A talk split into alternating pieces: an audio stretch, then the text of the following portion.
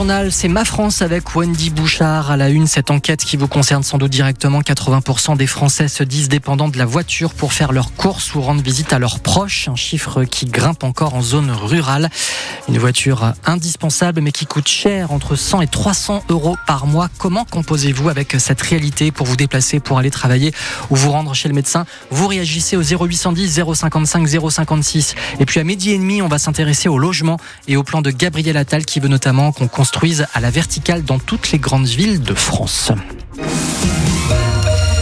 D'abord, le journal de France Bleu Provence, Émilie Briffaut. À l'OM, on ne compte plus les entraîneurs. Et oui, et ça fait euh, quatre déjà depuis le début de la saison. Le dernier aura tenu cinq mois à peine. L'Italien Gennaro Gattuso débarqué hier en urgence après la défaite à Brest. Le nouvel entraîneur marseillais est donc attendu dans la journée. Il s'agit de Jean-Louis Gasset, 70 ans tout de même.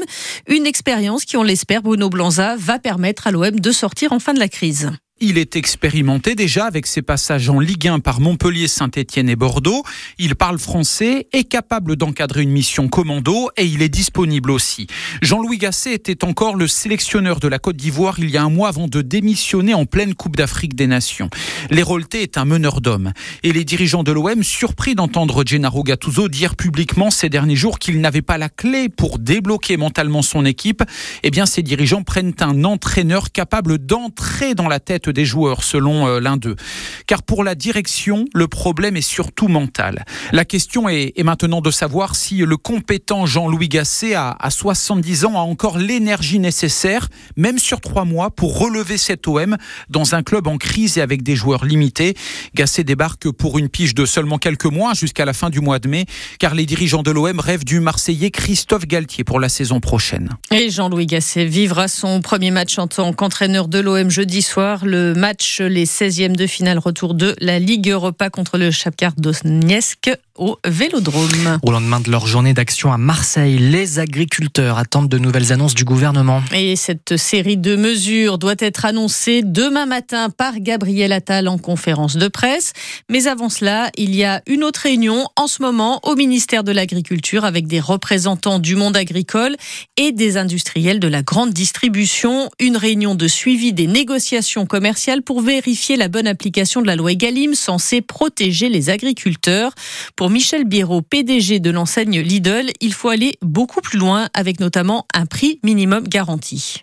Je pense qu'on est suffisamment de gens très intelligents dans ce pays pour se mettre autour d'une table et définir pour les trois prochains mois le prix minimum d'un litre de lait. 46 centimes, 47 centimes, mais pas 40 comme ils sont payés aujourd'hui. C'est ce que j'ai dit il y a six ans lors de l'écriture de la loi Egalim 1. Pourquoi ne n'inscrivons pas dans la loi un prix minimum garanti pour le lait, pour le porc, pour le bœuf? Et une fois qu'on a dit ça, on protège le monde agricole et ensuite, moi, je continue les négociations avec l'industriel. Et à la limite, peu importe au prix auquel je vends mon lait, à partir du moment qu'on a protégé le revenu de l'agriculteur. Tout est une question de marge, c'est ce qu'on appelle le partage de la valeur. Nous sommes trois. Pareil, pourquoi nous n'inscrivons pas dans la loi l'obligation de mettre les éleveurs autour de la table quand on discute du prix? Depuis des décennies, en fait, il y a une opacité totale sur les coûts de production, les coûts de transformation, et au final, l'éleveur est resté la variable d'ajustement. Et voilà pour cette proposition de Michel Le le PDG de l'enseigne Lidl. Cet après-midi, cette fois, c'est Emmanuel Macron qui reçoit la FNSEA et les jeunes agriculteurs.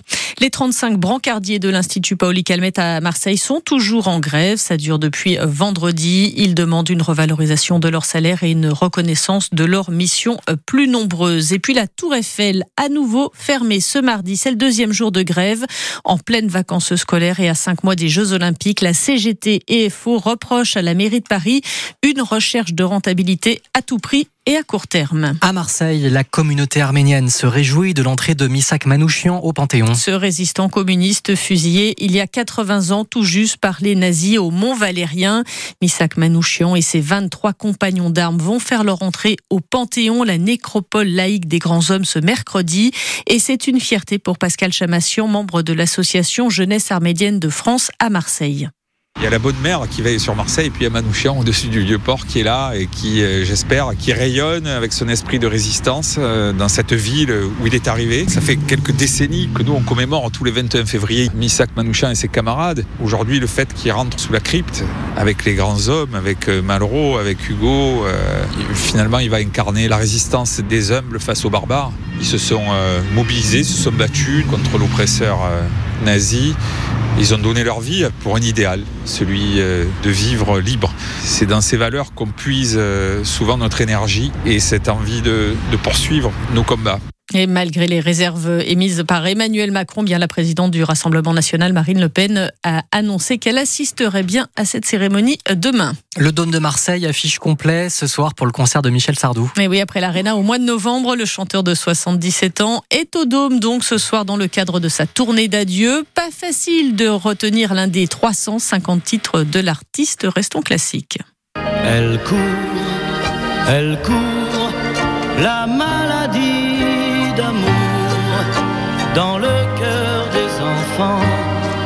7 à 77 ans. Elle chante, elle chante. Ça fait du bien. Hein eh oui, c'est bien.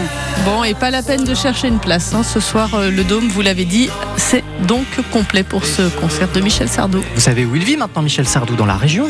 Eh oui. À Bormes-les-Mimosas, au Cap Bénard. Hmm, le chemin est court pour venir jusqu'au Dôme.